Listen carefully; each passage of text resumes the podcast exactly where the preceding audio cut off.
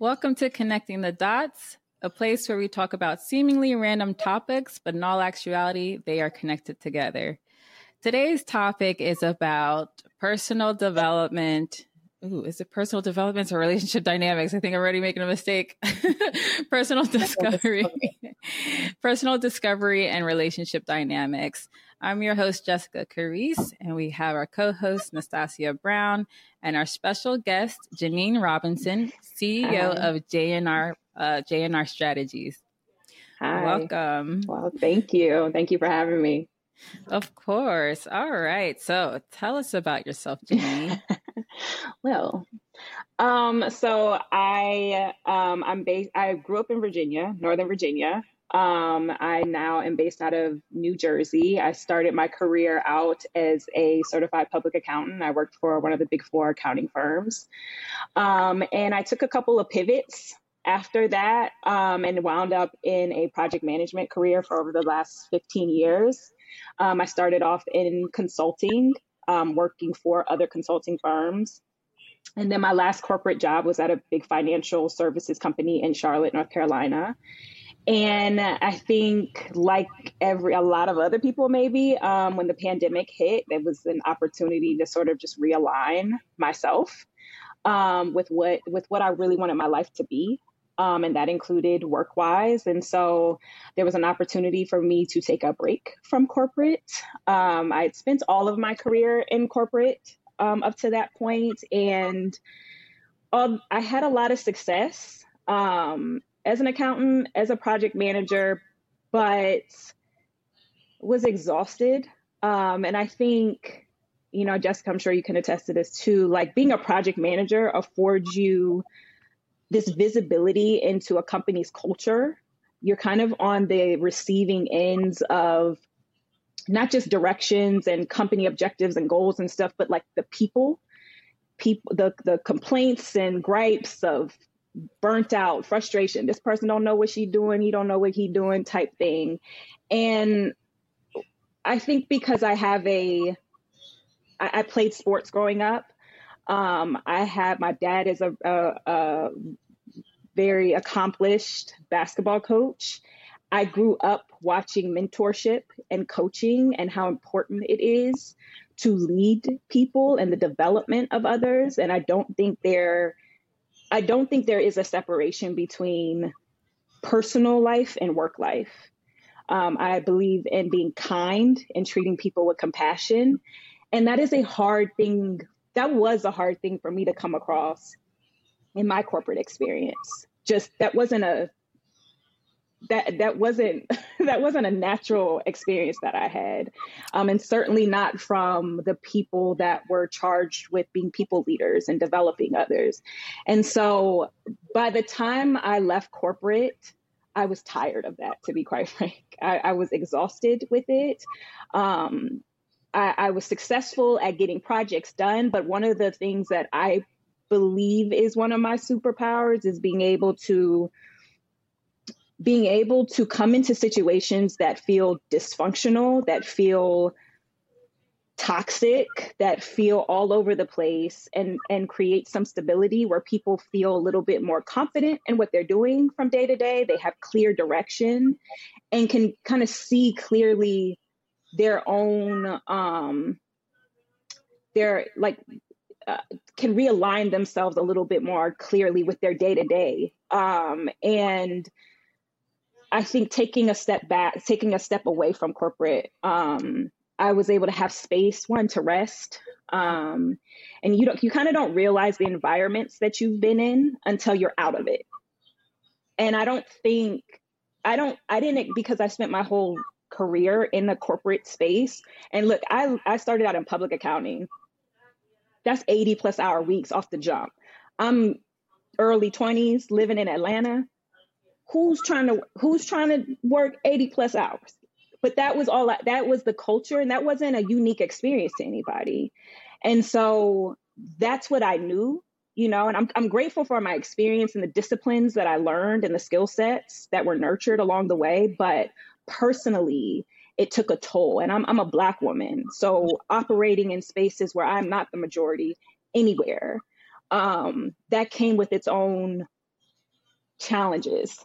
I mean, that I feel like that's that's not even honoring the cha- the the things that have like I've experienced, but I got tired of all of it, uh, to be honest with you. I got tired of all of it. I got tired of kicking and screaming for things that I had already earned years before. The, you know, having all these successes, burning myself out, all just for a little pat on the back and all to be given more work to do was over it. Um, and so in the, I took about six months after I left corporate to rest and to really just sit with myself, reground myself in who I am, what I desire my life to be on all fronts. And work, the first thing that came up for me regarding work is that I wanted to work with people who cared about people. They cared about not just what they did, but they cared about how people felt, how people in close proximity of them and the works that they were contributing to the world, how they felt. And I find that working with people who care about others, but are also creative and brilliant in all of their ideas, I found more value uh, um, in in that. And so I sought out to realign myself to still work in a project management capacity, but working with people who um, were doing things, diff- doing other things. I, I, worked in financial services and these like buttoned up environments. And I wanted, at first, I just wanted to work with startups, people who had these great ideas and were doing something different. And one of the first companies that I started working for as a freelancer was a leadership development company. They created programs centered around DEI and, and creating non toxic work environment. Well, for me, that was like, ding, like I, I can relate. I'm attracted to that. And um, it was something non-technical, non-financial, all of that. Um, and I got the, I, I, I was afforded a freedom to, as a freelancer, you can kind of work on your own terms. I can get to, I get to decide who I work with. I get to decide what I do, and I get to decide when I don't want to do it anymore. Um, and so that's how we we got here over the last couple years. I have been doing freelancing and recently decided to launch JNR Strategies, which um, is focused on working with visionaries um, and CEOs to help them organize strategies that reduce chaos and overcome organizational dysfunction, um, so that their people and those impacted by them can can operate with clarity and confidence. So that's how we got here. you know, it's just so crazy how we even met Janene because everything you said just now, I'm like, yes, I experienced that. I know exactly what you mean. I'm doing the same thing right now. Like, yes. it's insane. Like, oh my gosh. And Anastasia, too, like, exactly. she could attest to it as well. like, yeah, yeah. I don't, like I said, I don't think we, mm, I don't, if I sat with it long enough, I almost can't believe that I was able to survive some of the environments that I was in. I, and I, and that, listen, I, I feel like this. I feel like we spend most of our days, a lot of us, working to put food on the table, to keep the lights on, to provide for our families and especially in this country, and I, I, this is my own personal opinion. I, I think Black people tend we are in like constant states of survival. I mm-hmm. feel like no matter what your economic status it, status yep. is, yep. and so to to work as hard as we do, right, and as long as we do, it's one it like it's one thing to be working somewhere and doing something that you don't really like, but you got to do it, right? You gotta you gotta keep the lights on.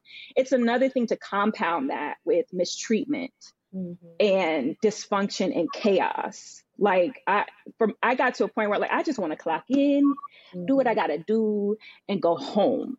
I don't I don't want to be subject to whatever you had going on at your house this morning.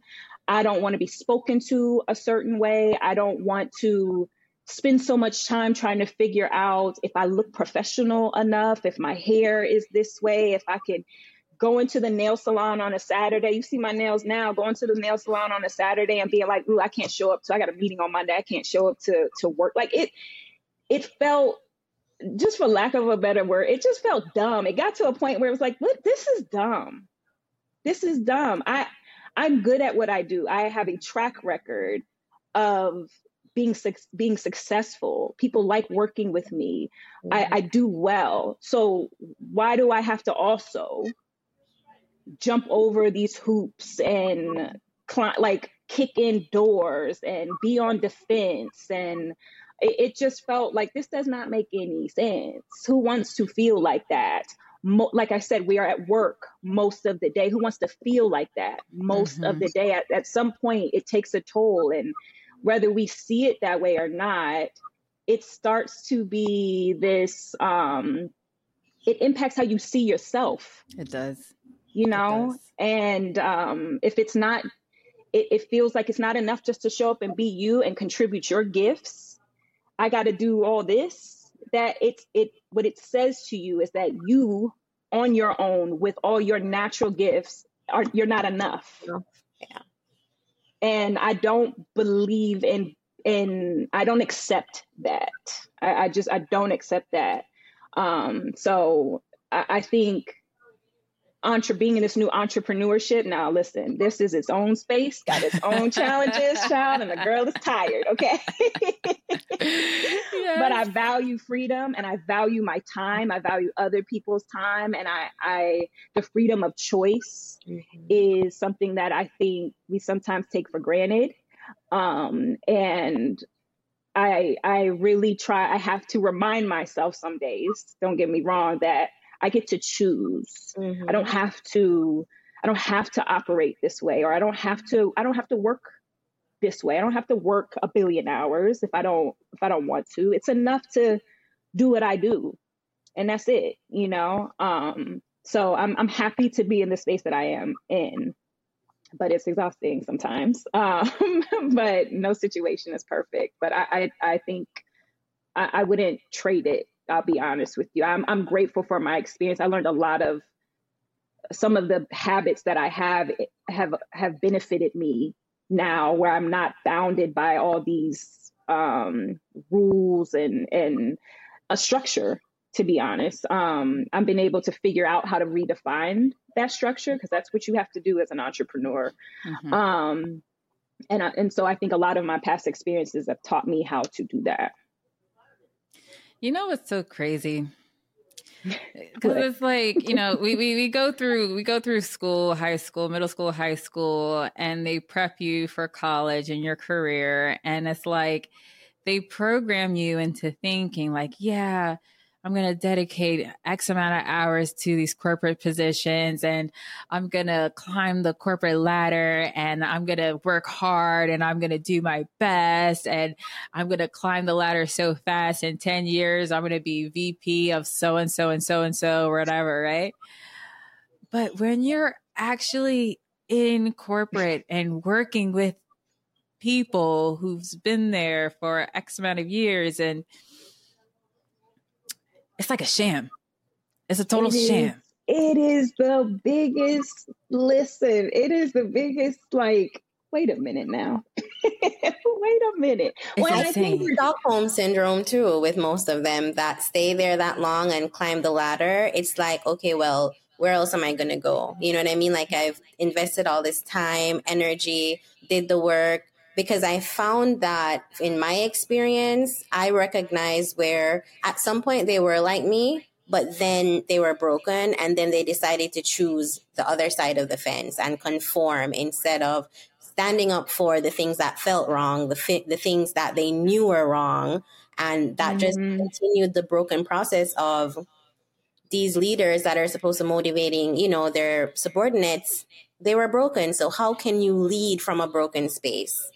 Yeah, yeah, yeah. And I think too, part of the, I think if people really sat with themselves, mm-hmm. I think that the thing we're chasing is not necessarily the title, that we're chasing something that we value that that thing represents. You know mm-hmm. what I mean? Like, um, for for I can just speak for my my experience. I took an accounting class when I was in high school. That's how accounting became the thing. I and I liked it. I like computers. I like I was good with numbers. It was more I'm good at this and whatever, right? But when I went through college and the big four would come to our school, and that was that as an accounting major, you were taught that this is the path. I have never been. I don't. I don't know if it's a nurture nature thing, but I don't think I'm wired to accept that there's only one way to do something, one way to be successful. I just. I don't. Either. So I. I. I was completely anti that path, especially when uh, you got people on a panel sitting in front of you talking about they work until 2 a.m. Like, what is what is appealing about that? Like, I, I had a hard time with that. And so I feel like what it what I saw though is it afforded them a lifestyle that they liked. And for me, I always just wanted to be self sufficient on my own, don't have to worry about nothing, don't have to, like, financially, I feel stable. And then I'll figure out the rest. And, um, I think the way I even ended up in public accounting, a, a, a good friend of, of mine randomly. I didn't have anything lined up. I don't, y'all, I say this, I don't know how I got here. It's by God's grace and God's grace alone, okay? Because I wasn't as intentional as I think people think I was about my, like about my path. I, I wasn't. I, I was searching for a freedom that I never really experienced growing up. I was searching for a sense of independence that I never really had. And so anything that pointed to that, I was like, okay, I'll, I'll do that. Um, but it's really people who came in my life that were like, okay, we're going to go this way. We're going to go this way. And I just remember walking into an auditing class and my friend was like, Janene, what do you do? It was my senior year. I had nothing lined up. And the and the internships that were lined up, I was like, it was at a bank. I ain't trying to do that. I wasn't, I'm not I'm not a bank type of girl. It wasn't it wasn't my thing. So so he was like, What you doing this summer? And I was like, mm, he said, Do you want to do a summer internship at one of the big four? And I was like, Sure. He was like, All right, I'll put you in touch. And that set the path, that set wow. my career path. You know what's crazy, Janene? Like, people kill for those summer internships for this big four. It's like people kill for those. Like, and you know what's funnier? Within six months after I started, I remember my manager at the time, I got on a big client. It was like this big thing. And my manager, we all because I worked in audit. I worked in the audit practice, and it's there's it's its own culture. Everybody moves as a unit. Everybody's a team. Y'all go to lunch together. Y'all stay till 3 a.m. together. It's just this whole thing. And I remember within the first six months, and this was during maybe during a busy season, maybe after a busy season, we were all going to lunch, and I rode with my manager. And he said, "So how are you enjoying it?" Black man. He he said, "So how are you enjoying it?" And I was like, it's okay. And he said, well, be honest. Do you like it? And I said, no, mm-hmm. no. And, and he said, well, why not? I said, because we're over here ticking and tying papers all day till 3 a.m. I just don't see the value in that. And he asked me, he was like, well, you don't see the, the value in instilling confidence in investors and things like that. And I was like, not at my expense. I don't like I don't. And I just remember for me, I'm just, I don't, for me, I'm the type of person that it doesn't take me long to know mm, this is probably not going to be a good fit. There's gonna, there's an yeah. expiration on this. Yeah. I can see the purpose in me being here, but I, I know that this is not the the last stop.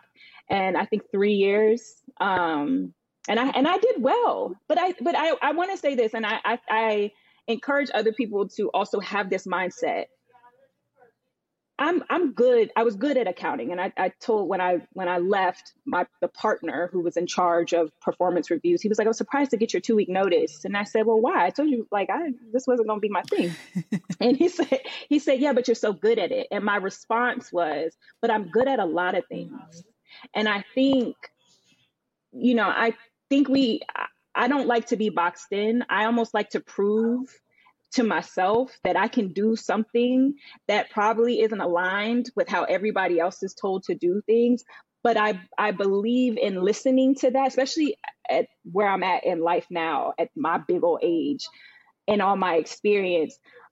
There is power in that. Um, and listening to to that thing, whatever that is for anybody else, every it's different for everybody. For me, it's a physical I know that it feels like a box. Mm-hmm and it and I don't belong in a box. I know that. And so I think it's important to explore all spaces of your being because your gifts and your your contributions aren't defined by what somebody else sees value in mm-hmm. right like we look for that a lot but when somebody tells you you're good at that it that's the truth yeah i have a question I have a question, right?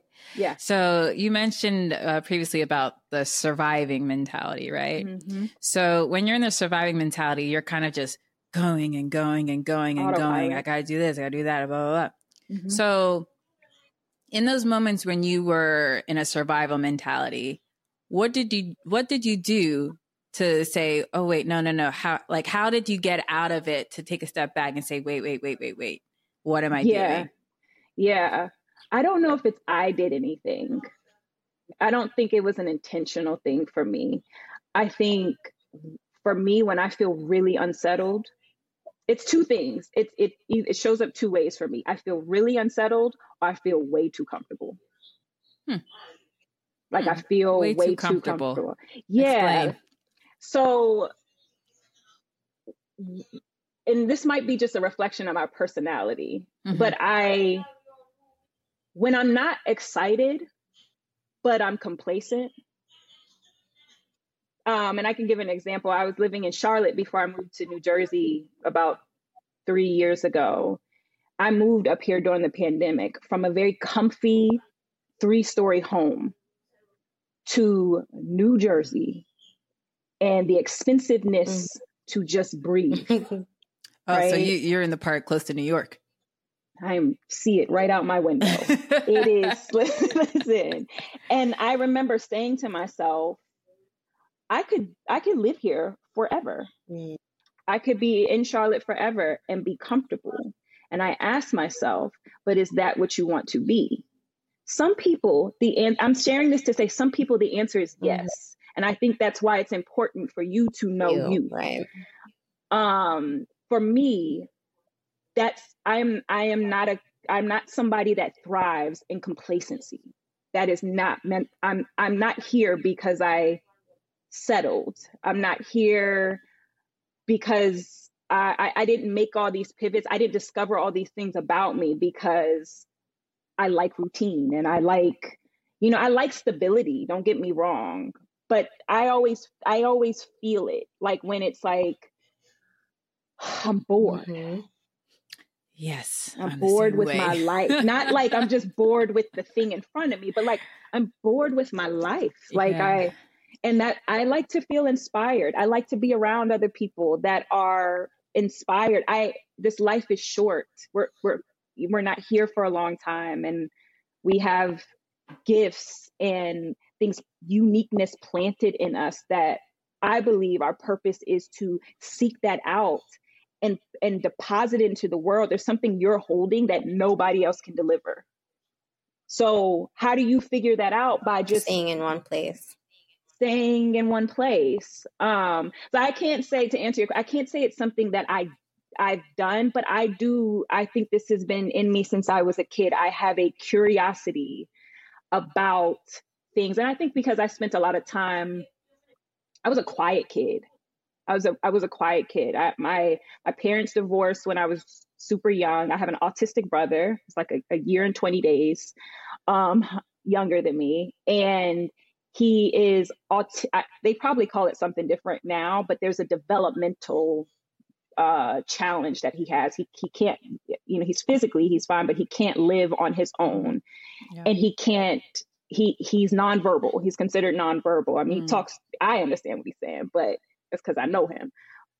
But to to operate as an older sibling and have whether somebody told me it or not i felt the sense of responsibility. I'm fiercely protective over my brother. Having to learn how to communicate and understand someone who can't mm-hmm. communicate in the way you understand and and feeling responsible for advocating for that it was like my only responsibility as a kid that's that's how i felt and so outside of that I spent a lot of it was I was it was quiet. I just I just it was I felt like I was really quiet, and I spent a lot of time by myself. And if I wasn't by myself, I was taking care of something or someone.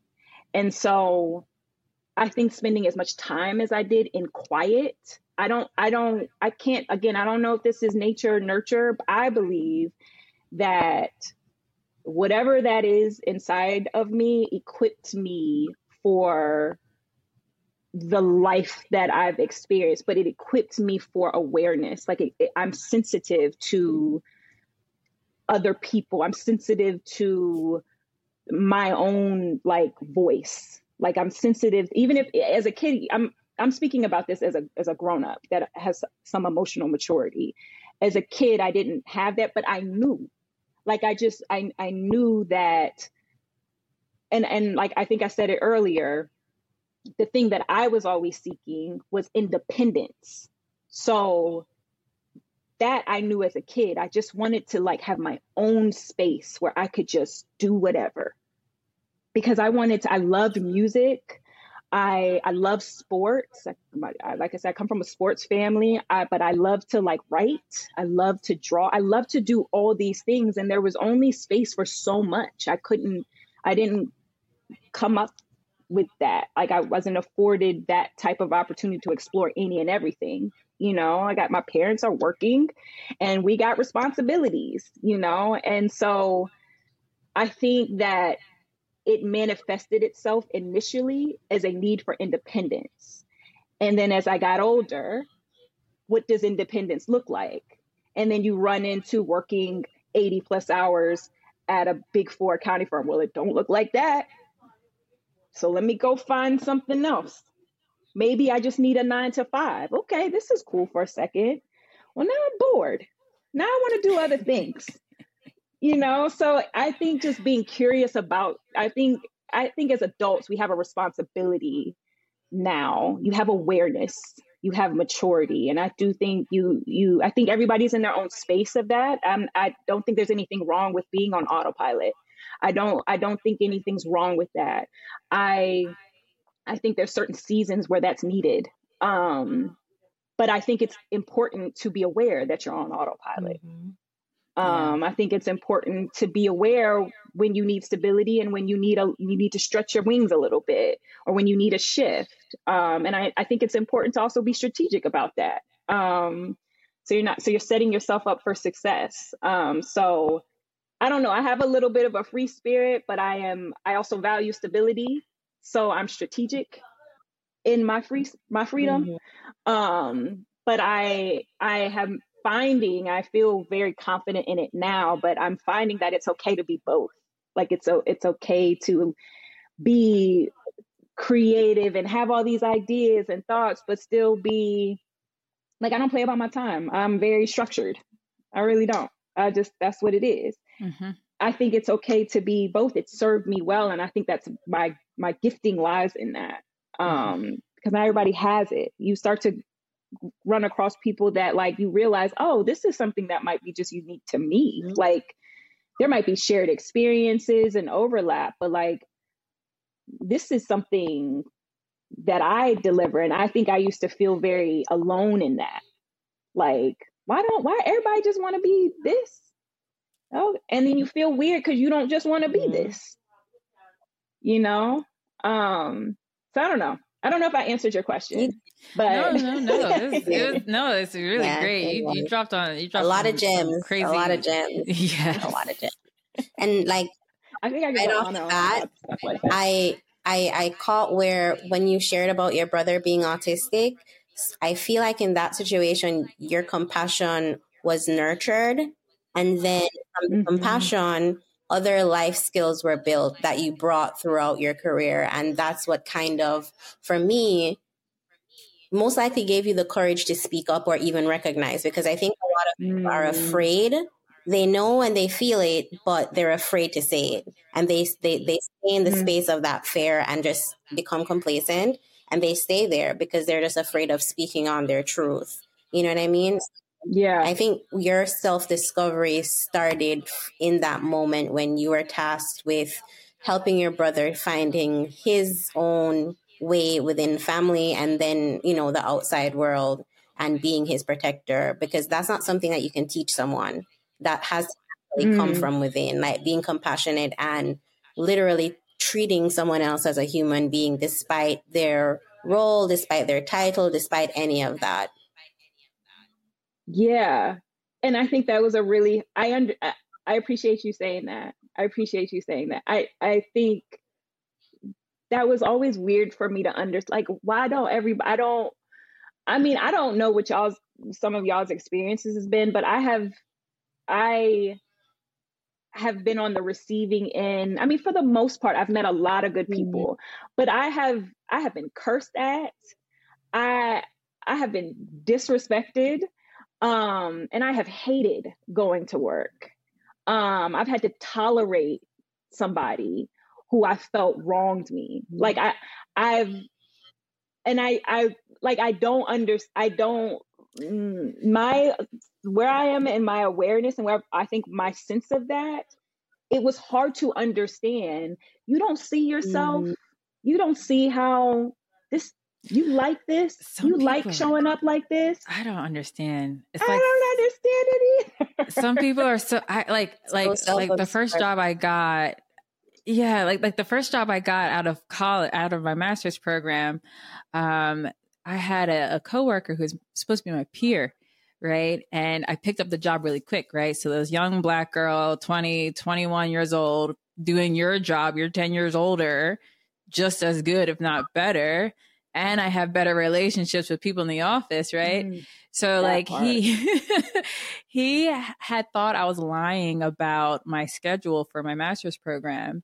So much so to the point where he like called my school to see if my my schedule was was if I was telling the truth. So what do you say about like people's awareness, like I have no idea why someone would think it's okay to call someone else's school to check on their schedule. You know what I mean? Like because you were threatened. They were trying to was trying to like find a reason or find a way to like take attention off of you and refocus it on him. Because you're always gonna find those people, no matter where you are in the world. Yeah. Those people always exist. But for me, I feel like as a light keeper is what they refer to the, the, it as you lean into your light and whatever their issue is that's on them it's once theirs. you recognize that and that's a part of your self-discovery too like once you recognize you yeah. are on the fence the side of the fence where you lean lean into your light you recognize that the people that operate from a dark space you have no control over that you just let them yeah. and focus on you know you and what you want to do yeah. And I think it's important to, um, and I had to learn this when, because usually what what has happened to me in different when I've like changed a job or something, I've made a decision that I'm gonna change a job, or I'm gonna move here, whatever. It doesn't happen instantaneously. Like it it once it's usually what happens is I make the decision and then it doesn't manifest itself that the decision doesn't actually happen until I've had to stay in a place for years before it was like there was an opportunity. And the one thing that I discovered and I I still believe I, I don't believe in wrong decisions. I, I believe you make one decision and then you have experiences in that decision and if it leads you to a different decision cool. That, that is that is life to me. Yeah. You have but i believe you have an assignment in all the spaces that you occupy. You you have an assignment and i think kind of what kind of what you said is like focusing on yourself but focusing on what your assignment mm-hmm. is you know um and and i and i like good or bad the experiences that i've gained had along the way i i have a i have a sense of gratitude for them because i it brings you closer to you. Like it really it brings you closer to you. And i think that is that is these are just my opinion. I just think this is life. Like that is i think um, i have i have younger cousins who are just joining the workforce. And i think the world we live in obviously is a little different than when i joined the workforce. And there's a need for like instant success. And there's a expectation that it's always going to feel warm and and cozy. Mm-hmm. and that's not life but it's also it's not intended to be that because you are on a journey to to to learn you mm-hmm. it can't be cozy Mm-hmm. That is not a code. That's not, it can't be. So yeah, yeah, yeah you kind of have some stuff that you have to learn how to navigate. Yeah. And there's skill sets that you are learning that you're so unaware of in the moment. You won't see it until later on. Mm-hmm. Like you mm-hmm. you won't appreciate it till later on. It won't come up until later on.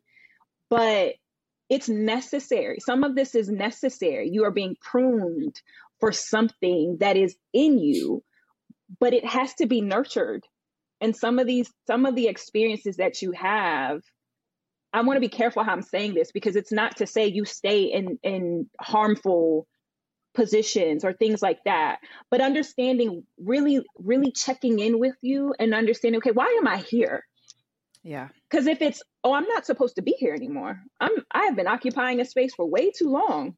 I need mm-hmm. to move on then that's one that may be one thing. If it's a okay and usually i feel like circumstances will will tell you you know i i haven't been in a like when i was working financially because i desire to be self-sufficient and independent i can't just leave this yeah. job so what do i do while i'm here and and a lot of times for me and I, I feel like this has always been the case but i tend to create the space that i need within the spaces that i'm in so I tend to create, um, I, I tend to create, I don't know how you say it. Like I, I find opportunities even, even to, to, to contribute in a way that, that pours back into me. So give an example of that, like when you were at, well, let's say the big four, for example, because, you know, mm-hmm. there's a lot of people that strive to, to work at the big four or in consulting with the big three, right? So like, how are you able to do that in such a crazy environment? You connect with people naturally. Like, I think, I think that is what being in that environment taught me because you all are going through the same stuff it's not a unique experience like i said to to work the hours that you do or to work on a client that's a mess or to work for a manager who's mean and whatever. And so you find um, comfort in the connections that you do make. And and for me i can uh, there's one example i have that i can recall in corporate but um there was a community of other Black professionals. Mm-hmm. Mm-hmm. And they had developed a, developed like things that we could go to and just uh, connect with each other on outside of work. Okay. Plugging yourself in in that way, but doing things that you want to do. So I didn't do everything, but if they were going to a concert, I'm going to the concert too because I like music. You know, find finding finding spaces. I worked at this wasn't when I was at the Big Four, but I, I worked after the Big Four. I worked at a bank, a big bank, and this was a cozy job. It was a cozy job, but I and I felt really stifled in that job. But the bank had um, was in partnership with a new local um, charter school that had just opened up, and they were just looking for volunteers to put together programs I had not entered into project management space at this time. I didn't know what project management was. But now here I am. I just went to a meeting and now we're putting together programs for this charter school volunteer programs well now i'm a program coordinator i don't even know i'm a program coordinator and now you know and then i i end up in a career of project management and program management but i think i like i feel like it's important to not lose yourself you know, like the things that you naturally like. I love mentorship. I love volunteering. I, I love music. I, you know, I love sports. So when there were opportunities, I sought that out. Like I, I, I sought out spaces to do the things that I just naturally connect. I, I just feel like it's not so much about being intentional about other people, so to speak. It's being intentional about you. Like it's really being intentional about, I like to do this chances are you are going to connect with other people who you're going to connect it's easier to connect with other people naturally when you're just on your you're just doing the things that you like to do and what you want to do. You know it's not as forced and um i think that for me that is what helped me. Um and i i gained real true relationships with other people and I, I, think we're meant to be in relationships with other people so i i will never subscribe to like yo just be a lone wolf and keep your head down right. and do because also whether no matter what your title is you how you show up has an impact on other people that you don't even know are watching yeah. you know yeah. and and so it's just important i just feel like being aware. I mean i feel like that's such a word now but i i don't mean it to be gimmicky. I mean it to be like really plugged into what you are being called to do in everything that you are doing you know? Um yeah. So what do you have like a vision of like your future self that you're working towards that you know you're working towards? I'm still working towards freedom. Um so I feel like I don't I don't know what it looks like and I never do. I know what it feels right.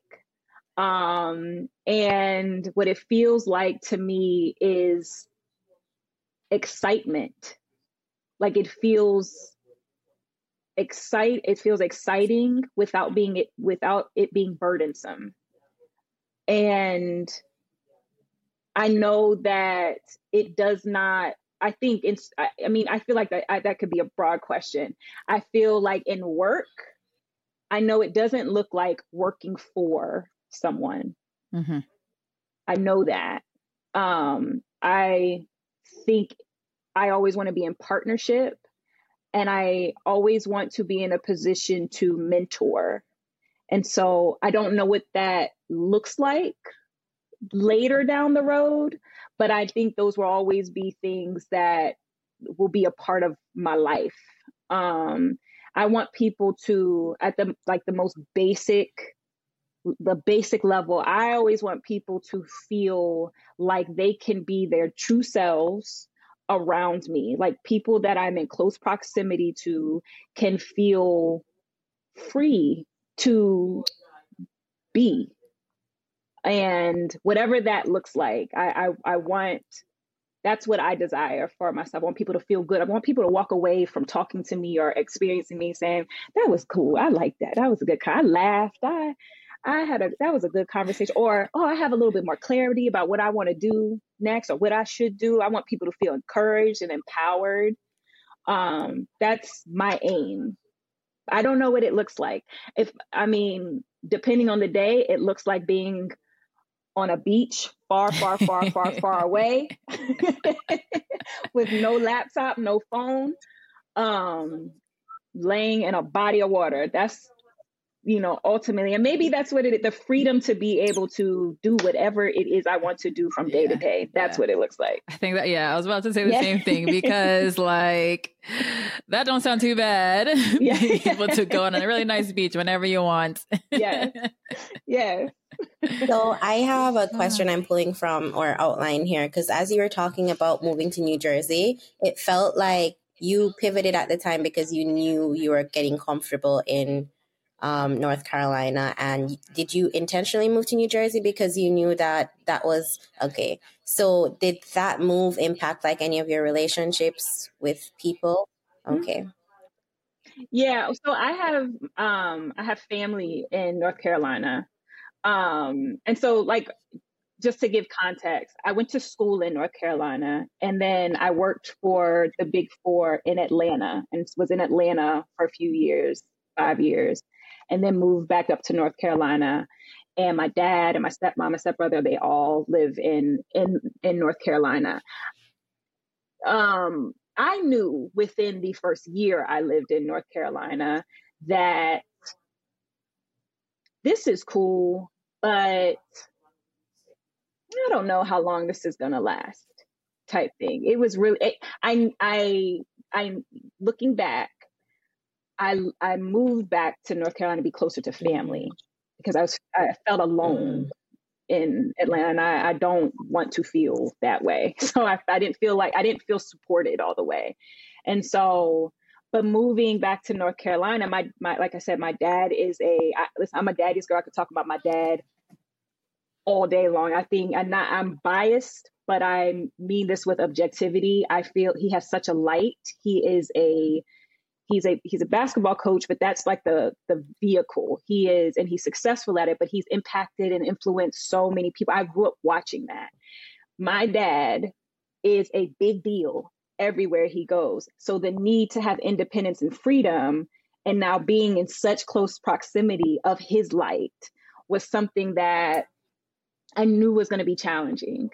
Um especially i'm thir- i was 30 you know i'm i'm an adult now. Living down the street from your parents at 30 and i hadn't been by my parents since i left for college. So i just i knew it was going to come with challenges. It was i had it was maybe 2 years into living in charlotte where i had a project in new york and so I spent a year in New York. I have really close friends between D, like I said, I grew up in Northern Virginia. So between the DC area and up here, I have really close friends. I spent a year up here and loved it.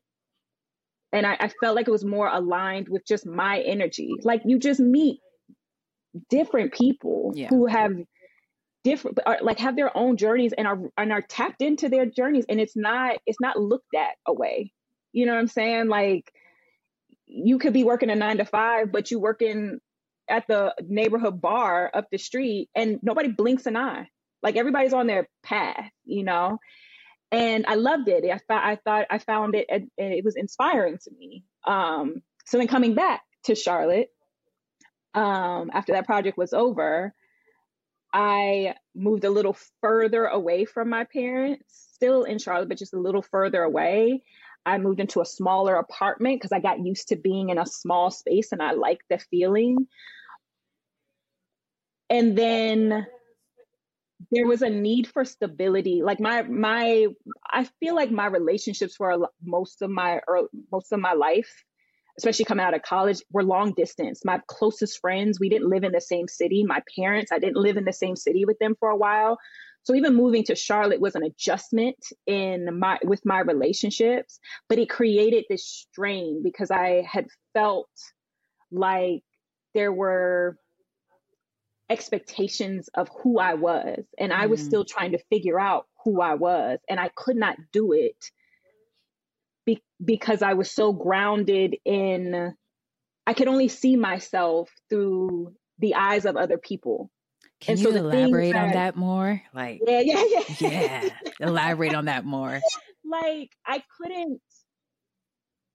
I was I was showing up in a way that was in alignment with what other people wanted of mm. me. But often it wasn't really what I wanted. And I didn't know it at the time, but it was creating a level of like discomfort is not the word, but it was it was creating a resentment. Oh, yeah, right. dissonance. It was called, but it was creating a resentment. It was it was creating. It was it was bothering me, and I and and I couldn't figure out. I ha- I couldn't figure out how to be me and who and, and I couldn't even find the space to be who I wanted to be because I was feeling responsible for the expectations that other people had of me. Mm. And so I like I said, I grew up t- like as an older sibling, at least in in you know between my dad and my mom, being responsible for family, that's what I'm taught. Like we, you know, and but how do I do what you want me to do, but also do the things that I need to do that allow me to achieve the things that I want to achieve, which is independence. It's not dependence independence, it's self sufficiency. Like, how do I do both? And so I I don't know. I, I had I, w- I had a big relationship at the time that in blew up into smithereens. It just it it it it did not end well. And it but it was a it was the biggest check of my life. It was the biggest like wake up. What do you want? Because right now you out here chasing what other people telling you that you should want. Because that's what we were doing. You know i'm told that i'm supposed to have a six figure something career by this time. I'm chasing that. I don't even know if i want that. You know um i'm told that i need to have a nine to five and a stable career and a 401k I, i'm i'm told that i need to be married at a certain time. So i'm i'm doing all the things I don't even have an opportunity to there's no space. We're this is survival mode. Remember, there's no space. There's no time to figure out, well, what do I want? And nobody cares. No. It doesn't feel like that. Like I'm not saying it's true, but the feeling is nobody's asking, nobody care. Like nobody's Yes. You know, no one's asking you what you want to do. do. no one's asking you, you that. they're only telling you, well, I wish you would have done this. Or yes. Or you, you could know, do this I, better. Or you could do this. Or just make sure you do this. Or don't do that. And it, it was just it was it it was too many voices. It was too many grabs for my time. It was too many expectations and it blew up. Mm. I feel like it blew up for me.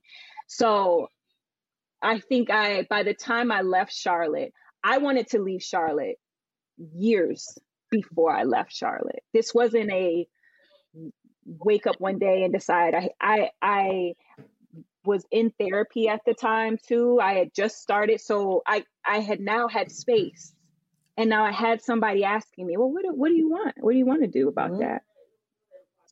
And I would, you know, and I had no answers. Mm-hmm. Well, let's talk about it. Let's figure it out. I just having that space we don't know it we're not i wasn't taught to have to create that space for myself. Mm-mm. my our, my parents weren't taught to create that space for themselves. Mm you can't you know so i i uh, as i'm talking i just want to say that a lot of times the discomfort or the the things that you feel like are happening to you it's it's almost like an oppor- there's something there's an opportunity there to like explore a little bit you know? Um i think i I, I used to feel like things were just happening to me and people were just doing these things and this person talked to me this kind of da da da da, da and it's the what is that telling you? Like what it and i and i didn't have space to figure that out until i was in therapy and now we're talking about these things and that in that i started to really define the type of relationships i want and and what I want for my life. Mm-hmm. Um, and that started this slow shift. So now, once you start identifying it, the intention, the seed is planted. So your behaviors shift slowly, you know, and there comes conflict because you've been operating one way for a really long time. And people in close proximity to you, whether it's your people at home, your friends, the people you work with, they're in close proximity. So they feel the shift and so with shift, while it's freeing to find alignment, the impact of that to people that you love, like people, it's that is a hard adjustment. I just talked to my, I'm, I'm a daddy's girl through and through. I we could a whole nother pod for just how I feel about my dad, right? But even in my shift, my conflict, I there was conflict with with my dad I, am not, you know, it was, it was this bad. I am trying to ha- have agency over my own self and my decisions and the and the type of relationships that I want. And some of that is going to be disappointing to you. I can't come to all the dinners. I can't come. I don't want to mm-hmm. come to all the dinners. I may not be able to come on Christmas Day. I can come Christmas Eve. Like it was it was a struggle because I am the responsible, I am the one that just you can rely on to just make things happen and do it. And I was making a intentional decision and I was being held accountable to that decision in therapy mm-hmm. about not like being being prioritizing the things that Janene wanted to do. Yeah, yeah. So I feel like Jer- the move to Jersey, it wasn't a new thing. It that seed got planted when after I did the project in New York years before I moved. I I I had decided I woke up it was a bad day. I decided I'm going to quit my job today cuz I'm tired. I'm tired. I had had some experiences um, after already having a really tough project that I I was successful at it, but it took a toll. It was I'm gonna tell you my cue for when it's time to move, something has to change because of my experience with Big Four. I find there were times where I'm crying during the day. Oh wow. I'm crying on my way to work. Oh no. Um, and so when I find myself, when that starts to, that starts to be a familiar space again, oh, nah, we're not going back to that. We're not doing that. And so I, I was just like, I ta- had to talk with my manager. I was like, yeah, I think this is, I think I'm exploring leaving. Mm. And listen, God knows his daughter because when I'm done, because I've tried to like make this work and my, tried to feel comfortable here, tried to make this because I've done well. I've done all the things that I physically, mentally, emotionally know to do. And I'm still like on feeling whatever it's whatever I'm feeling. It's not going to change. So I have to I have to get out of here because this is going to drive. This is this is not going to be good for anybody. And my manager and I had a conversation. I stayed for one more year and then the pandemic oh, wow. hit. You stayed for one more year after that? Girl, you better than me. When I'm like, no, it's time to go, it's time to go. That, this, is, this, is, this is divine intervention. This is divine intervention because I was going to leave with no plans. Uh I was I that's the type I am I am dis I will be disruptive if you leave me to my own devices. like I will I, I I and I remember praying before going into the conversation with my manager, like, God, you know where I'm at. You know where I am at. So I pray that like you know the words about to come out of my mouth. So I pray that you intervene. Mm-hmm. Just intervene. And he did. And I was good for a year. Then the pandemic hit, and they offered everybody in the company an optional severance package. Very generous. You had to get approved for it. And usually the the high the the um the what do you call it? The high performers, mm.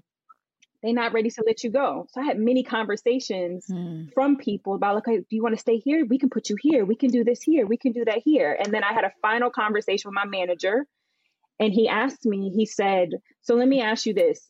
If you get this if you if you don't get approved for this severance package are you going to leave anyways? I said mm. yes. He said okay. I was approved the following week. And it was a i mean the it was a generous package where i could take a year and a half off and wow. do nothing if i wanted to. My medical insurance was taken care of. So you, you understand like that's amazing if you leave me to my devices i will flip this whole table and that's why I say I feel like God has really intervened, mm-hmm. you know, on my behalf. But I also, I also, in that same sentence, I knew I wasn't going to be here long. And all it was was like, okay, so how do we make this shift? It's something got to happen.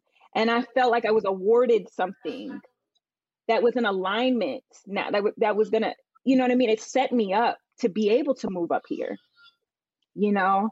Um, and I just think I say all that to say I just I I still stand on just being very you have to be one here. You have to check mm-hmm. in often, you know? Um so for those who don't know how to be one, right? Mm-hmm. What would be your top 3 maybe 3 to 5 suggestions on how to get started with being one with yourself? Um journaling i feel like is always I, I feel like whatever whatever it is it doesn't have to be journaling but like creating a discipline of having dedicated time with yourself. So whether it's like working out for some people some people it's a walk outside some people it is journal, journaling or meditating or praying whatever but having a um, developing a habit and a practice mm-hmm. of having just a space for yourself in the day that's yours. And that's hard. That's hard because we're all just like on this doing, doing, trying doing, to doing, doing, doing, doing, doing, doing. So you whether it's a reminder on your phone, mm-hmm. whether it's to go take a walk or to whatever, but like having quiet. And it's hard to do this era of social media where we're just constantly plugged in to our phones and stuff. And I don't necessarily because I didn't I grew up before any of this stuff. So I'm not in the bubble. I'm not. I even now. Yeah, I, I. It's easy for me to just not be on my phone. I desire to not be on my mm-hmm. phone. Same. Um, you know. so I think, and I think that case, and like I said, I went to. I've been in therapy, so um, having that intentional space. Yeah. Um, and it could be to like a hobby, just something you go to once a week. Mm-hmm um, I did creative writing when I first left corporate. I took a creative writing class just to have space to write and whatever come whatever flows, you know. Mm-hmm. Um, what else?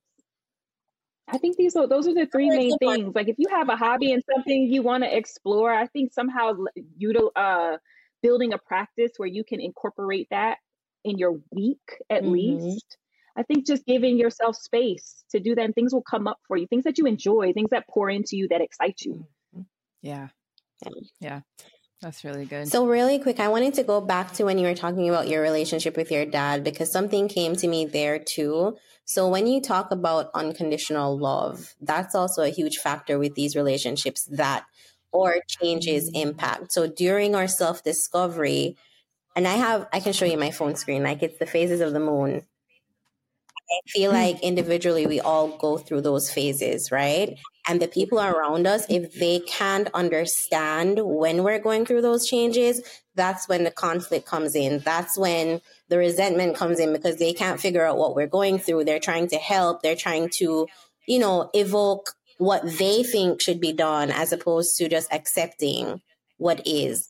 Yeah. And yeah. And and I'm an advocate for therapy too because that was actually when I resigned from my previous employer to end up at one of the big 3s because I recognized in mm. therapy that this is my decision. This is not, you're going to continue telling me I'm a high performer. You're going to continue giving me hidden bonuses behind closed doors, but not promoting me. This is like, I'm going to take mm-hmm. my power back and I'm going to leave because if I stay here, Right. I'm not I'm gonna end up like you. You know what I mean?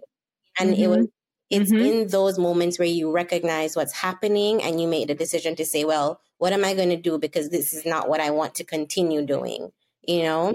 So yeah. as you were talking, like that's what dawned on me. Like the people who or changes or or choice for change impact, they're not gonna love you less if they genuinely love you to begin with. So it be a right. negative impact to say, well, you're not the Jessica I want you, you're not the Janene I want you, so it yeah. shouldn't be a problem. You know what I mean?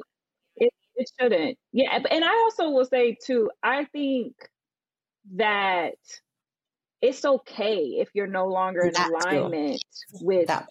the people. That's okay. Mm-hmm.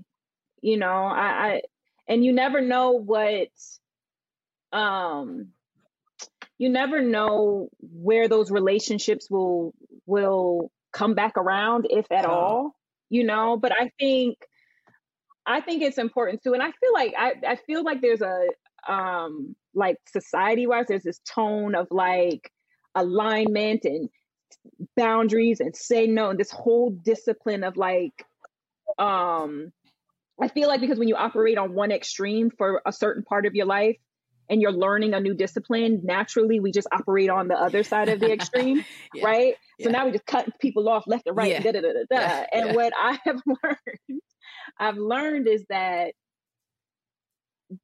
I, there's a piece of this just like letting go, like where you just let go and let things be. Mm-hmm. And that includes your relationships with people. Sometimes it's worth conversation and sometimes it's worth sorting through conflict, depending on what that relationship is to you like you know?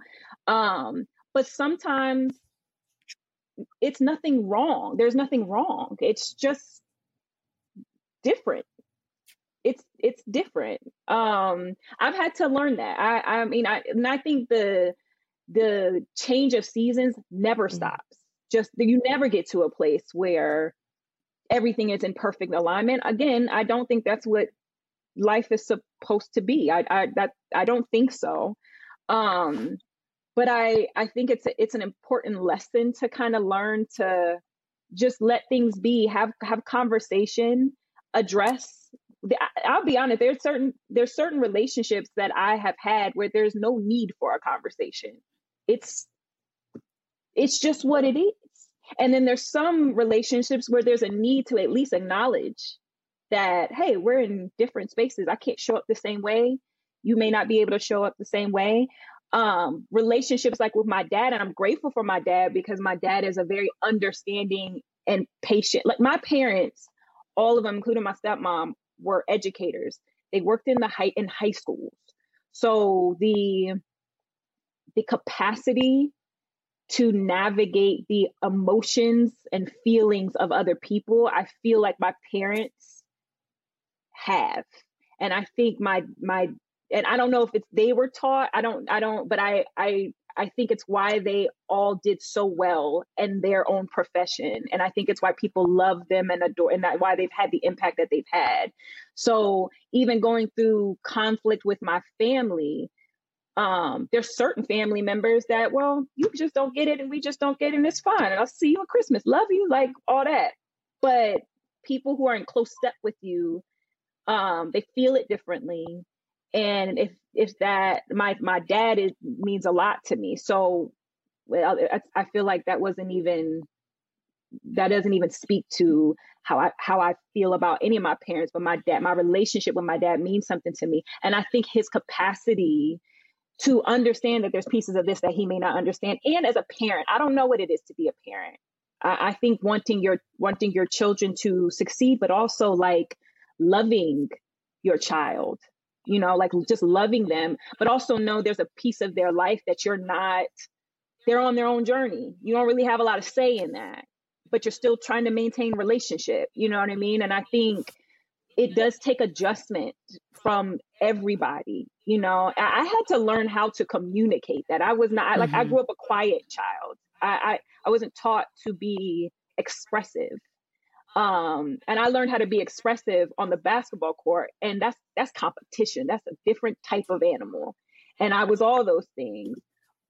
But in conflict in relationships that's not something i learned mm-hmm. until therapy yeah. until have and then you're confronted with those things. And then it's like an opportunity to like test that muscle build that muscle you know? Um and the people that love you like you said will be patient with you through that will also hold you accountable will also may call you out where it's like girl you're doing a little too much though. So let me just checking in you know like you know much. i think but i think it's important to let things be. I i, I don't I, because because we operate in seasons making I want to be careful how I say this because I, I feel like there's you there's all decisions to be made in relationships and it to each his own right? And everybody's decisions on where they put those relationships whether relationships need to end and new ones need to begin or just dynamics need to shift. That is that is a personal decision.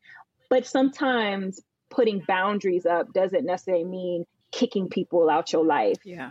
Um sometimes you being in a new season we're all in seasons. Mm-hmm. It's just important to remember that we're all in seasons and the same compassion that you want other people to have for you in your season to make sure that you can offer that to the ones that you love, the, the relationships that you want, you know?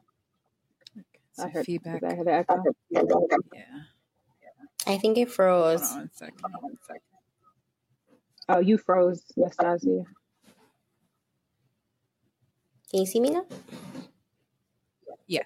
Yes. Yes. Yeah, I think we had like some kind of glitch just now because it kept echoing. But yeah, you're right. And it's so funny. Like I feel like you're talking about me the whole time you're talking about your.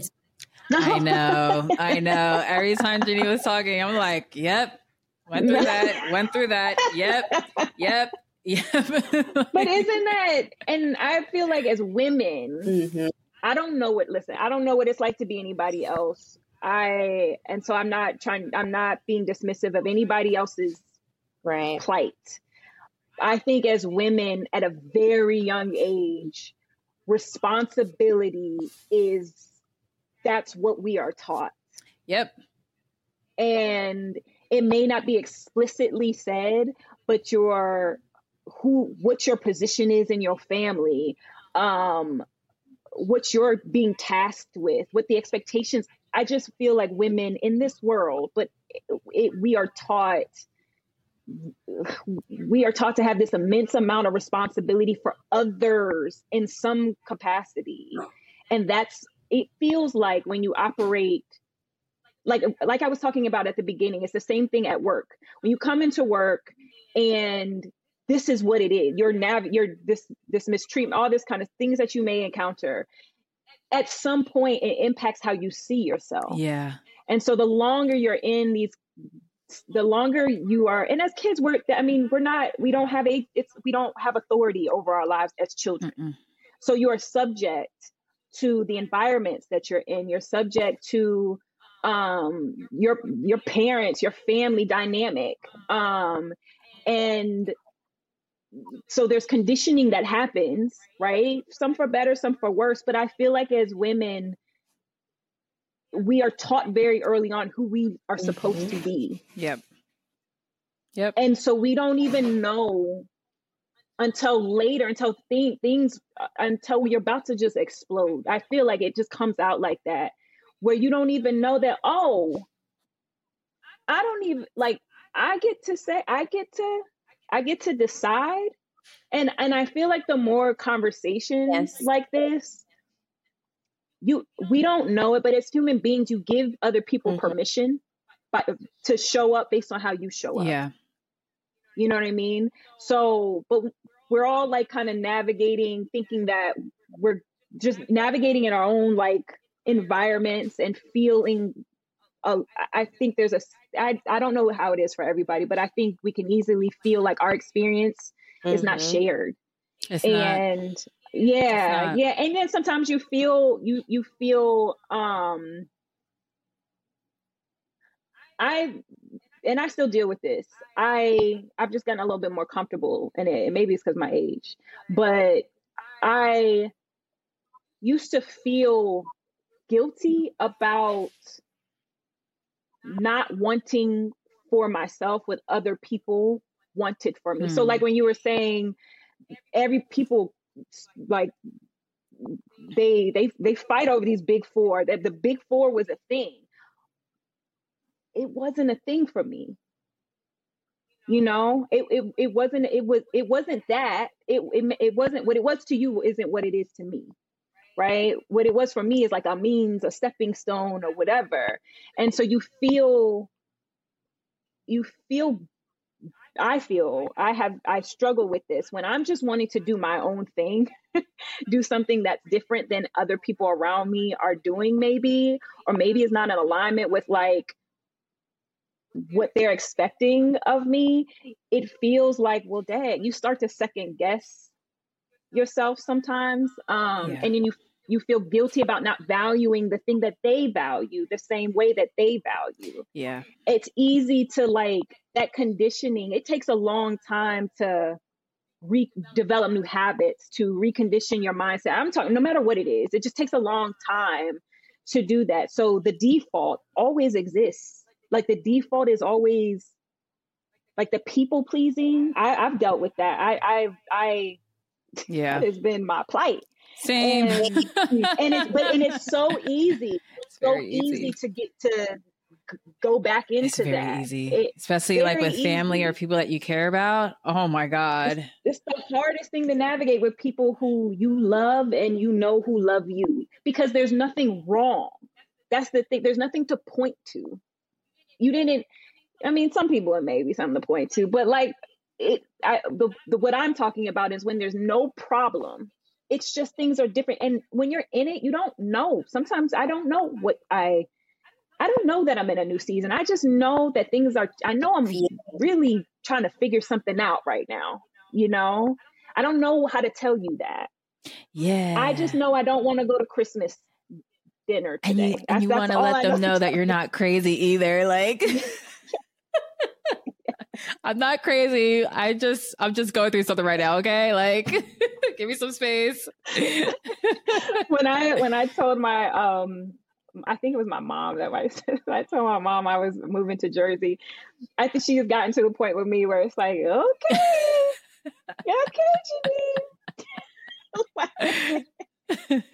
and like that would have felt away a long time ago. And now I think my parents just like they this is me.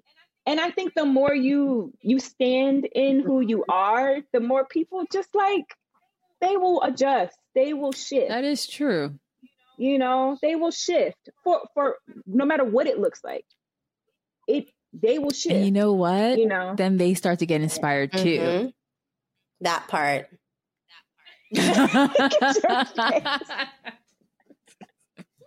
but again, you don't know. That's what I mean. I feel really passionate about this. You just don't know what seeds that you are mm-hmm. planting. You don't know. You you you don't know what you're inspiring. You you don't know what one a hello to a stranger on the street what it does for them. You don't know. And so being intentional about how you show up matters it matters. We're all like connected in some kind yeah, of way. It's true. We are. So like so I mean I know we, we were talking about work earlier and I think one of the reasons why I've, I've shifted into wanting to work more with people leaders and visionaries is because I, I don't in, in corporate in my corporate experience the people who became mm-hmm. managers were brilliant brilliant in what they did they succeeded, have the accolades to prove it, the the letters, the credentials. I can count on one hand and probably let in like maybe two, three managers that I can think of that I was like, he's a good leader. She's a good leader. Um, I feel I feel good working with this person. Yeah where I don't I don't think there's a shift needed when you are responsible for the development of people and it does matter how you show up and it, it it's not going to always be reflected in the the objective project being met on time the revenue number but you are planting seeds in ways that you don't know how it's impacting someone and you may mm. never know that's the thing you may never know you know and so i just feel like it's really important to be intentional about that creating environments where people feel mm-hmm. safe and they're in, and they're healthy where they are accountable where they have clarity where they are operating in, in a way where they can be successful that is not everybody has that skill set newsflash not everybody who's a manager and who's a people leader are are are equipped to do that yeah you're absolutely you right. Know? Some people they get put into those positions just because they've been, you know, a contributor for Tenure. so long. Yeah. Yeah. Yeah. Yeah. And I think it's important just to to recognize I was that was always the struggle. And I think that that was a that was an indicator for me along the way that a lot of the, the positions that I left or the jobs or the pivots that I took or whatever, it, one of the reasons why I just ended up going into consulting and working at a consulting firm is because I got tired of working for managers that I felt like you either don't care about my well being or you don't know how to lead. And I think because I I feel like I'm gifted in leadership, like I'm gifted in, in certain aspects of leadership where like taking care of people and and I, I can I can think of examples even before I when I was a kid playing basketball and being coached by somebody who coaching was just a hobby and it was also a position of power mm.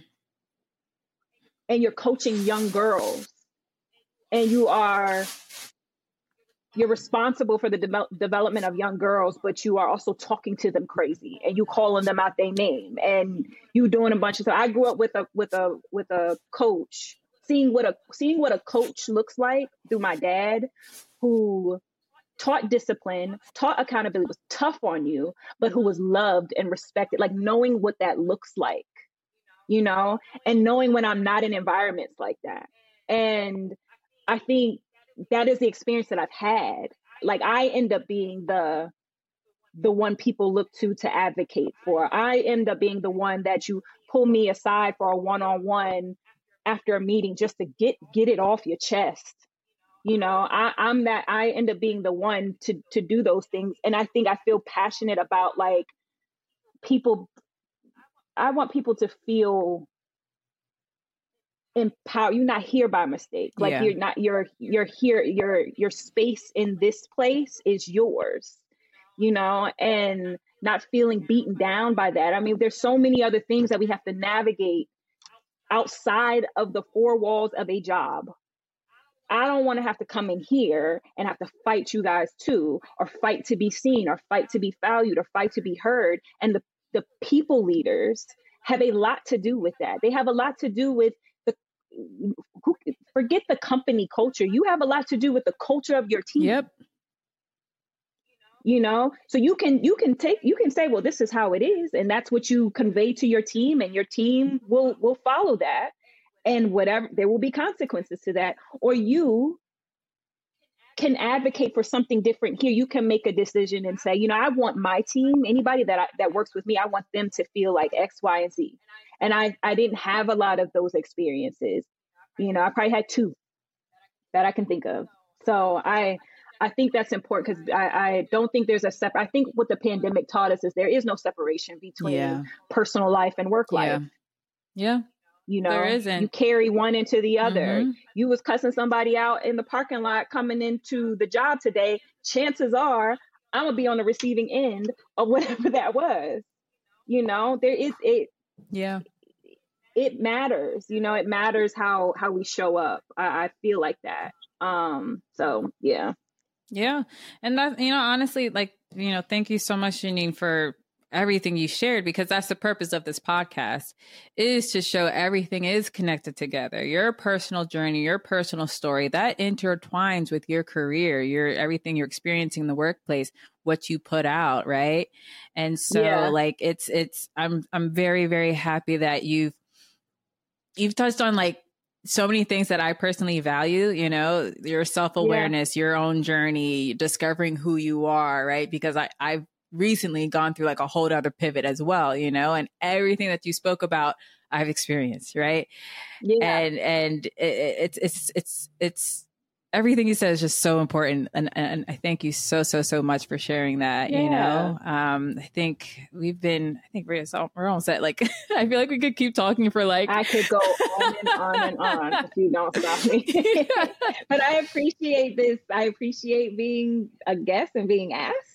Again, I Jessica, we met like interviewing for a a role. Yes. And that's Yes. it. And now look at the conversations that we're having and look at the space that you're creating yeah. for the for other people to experience that. Like it matters. It does. just matters. It does. I don't even think I shared with Oh. Nastasia how we, how we met. Uh, so like Nastasia, I think I had applied for like a freelancer, like project manager position on Upwork. Mhm. And so Janene interviewed me and yeah, Janene interviewed me and I was like, I like you. Let's stay Yeah. connected. you know, I didn't get the job, but it's fine because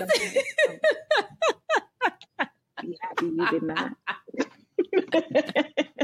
you know, so just going with the flow, you know, because I was like, I was like, I like Janene. I don't know about this role, but Mhm. whatever. I like Janene. Let's connect on LinkedIn. And, you know, that was how many months ago?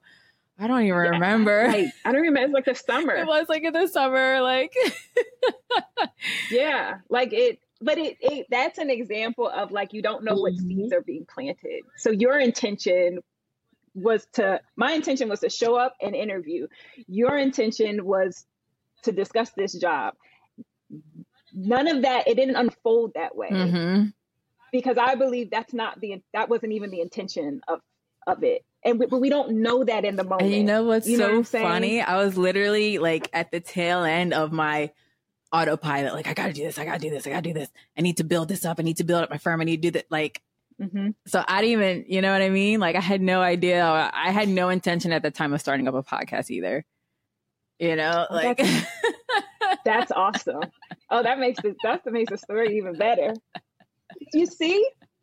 You see, you're just planting seeds and you don't know. You don't know where that leads. So I just encourage you to continue to like go with go with it. Like whatever you feel called to do, like continue to move forward, even if it looks different. Like even if it's like, well, I don't even know what I'm doing, but I'm just gonna do it.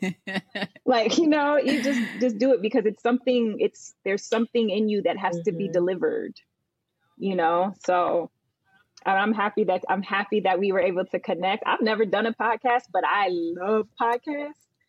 And I would I like would love to do one.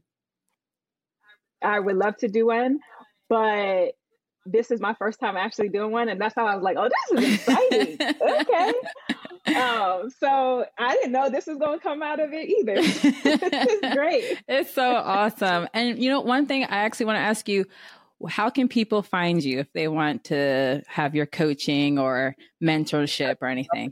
Yeah, so we're just I'm just launching. So right now you'll there'll be a uh, you can catch me you can email me at hello at jnrstrategies.com. Um, and you can also find me on LinkedIn at Janene Robinson um, and connect with me that way. Website coming soon, all those things coming soon. Wonderful. Wonderful, wonderful. Nastasia, any last words? Ah, no, just thank you. And then something dawned on me too. So since you don't have your own podcast, maybe we could do a monthly thing. So like Janene's, I don't know, Janene's corner or whatever you want to do, make it your own oh. and start here and then it evolves into whatever you want it to be. I listen, don't get me listen, I'm saying yes to a lot of things. So it's true though. I would love to explore that. Yeah. If that's an opportunity, I would love to explore. We could talk more about that. yeah. Sure. That, cool. that sounds awesome. I got lots of things to say. I got opinions about everything. Okay. We so. want to hear it. we want to hear it because we're probably thinking the same thing. Like literally everything you said, Janene. I'm like, yep. Oh yeah, I experienced something similar. Yeah, I love my dad too.